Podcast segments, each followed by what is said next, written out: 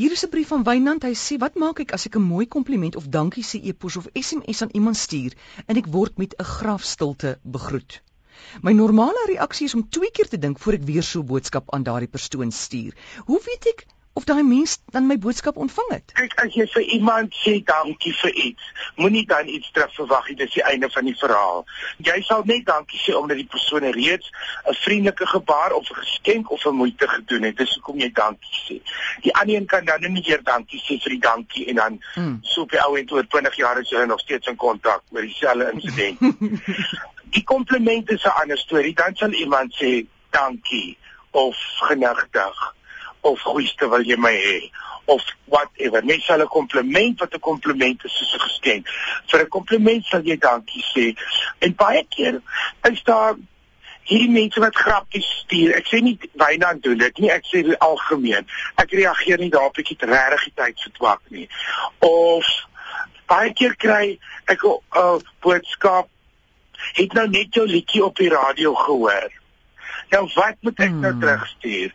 Dit het nie gesê jou liedjie is mooi nie.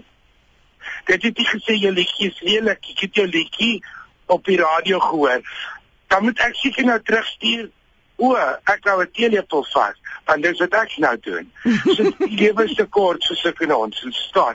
Dit is net as daar kommentaar is of dit het regtig 'n opinie of iemand vra vir jou vraag, kan jy terugwaai. Ek is oor val van werk en ek dink nie ek is grand of wonderlik nie, maar ek kan nie vir alles dan as jy vir 'n kompliment, ja, vir 'n vraag, ja maar vir nonsens gaan jy nie altyd nie. Baie keer dink jy ja, kan nie nou net is in 'n vergadering, kan nie. Op die ouend is dit so laat dat jy ongemaklik is en dit dan los. Mense moet dit nou maar verstaan. En ek dink en baie mense moet ook verstaan baie van ons sit nie aan ons selfone vas soos die meeste mense nie.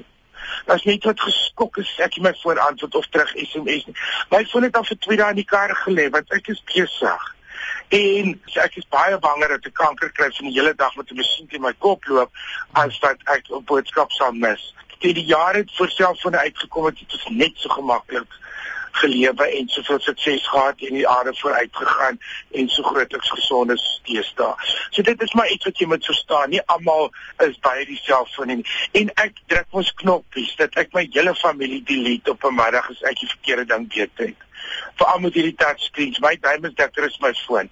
Daar is glipsies en dinge, maar ek teen mense verwag maar reaksie as jy iets nice gedoen het of of 'n kompliment gegee het. Ronelda wil weet wat doen mense in die volgende situasie? As jy 'n geselskap sien 'n ou se gulp is oop of as jy aantreklik is, dan gou jy van blydskap.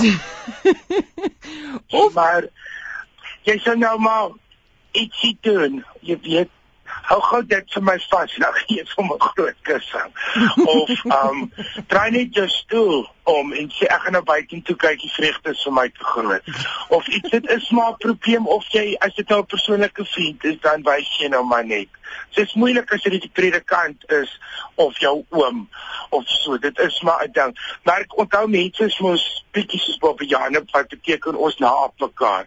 As iemand die hele tyd sy mond toe kom met 'n servet afvee dan outomaties doen ek dit ook na 'n tydjie, weet jy.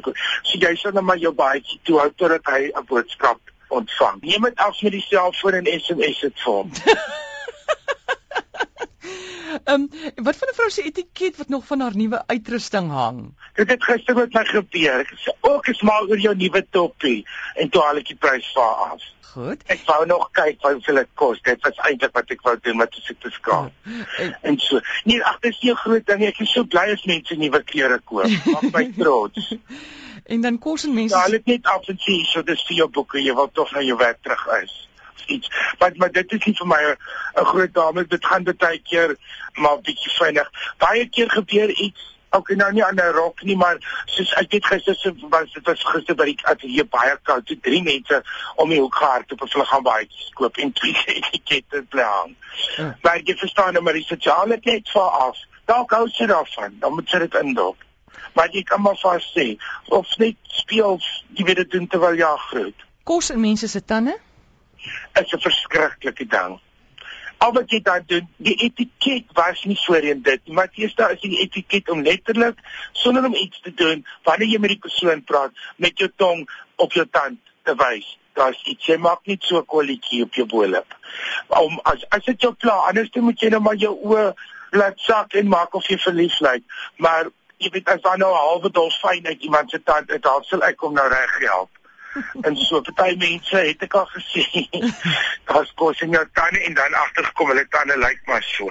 So dit is ek nou maar 'n probleem. Maar dit sal jy ook met 'n hand gebaar of iets net vir iemand wys as dit familie is. Verstaan? As dit 'n vreemde mens is, is dit nou maar jammer. Te kyk aan die kant of maak of jy flou val ek het gou gedink en ek verkoop dit in my winkel. Ja. As jy probleme het met met mense gereeld. Ja. Flashcards. Ek het so 'n pakkie een sê smile, een sê quiet, een sê probeer dit. Jy lig dit net so uit jou baadjie uit vir die persoon. So maak net 'n kaartjie wat sê dankie. en dan al jou uit. Dis reg, ek het ses flashcards gemaak eh, wat jy in 'n pakkie koop en daarmee kan jy jou hele gesin opvoed en 'n vergadering red. Jy lig hom net so uit jou baadjie sak uit. Goed, dit is 'n uh, eh, eh, stil wees, glimlag. Wat is die ander? Probeer dit. Uh. Smaak ja, glimlag. Uh. Stil stil wees. Probeer dit. Not now sê die een. Nie nou nie. die ander ene o, sê dink met twee uitroeptekens. Uh. Want baie mense praat te vinnig en dan die ander een sê be kind. Oh, en met daai ses opdragte kan jy enige situasie uitlos.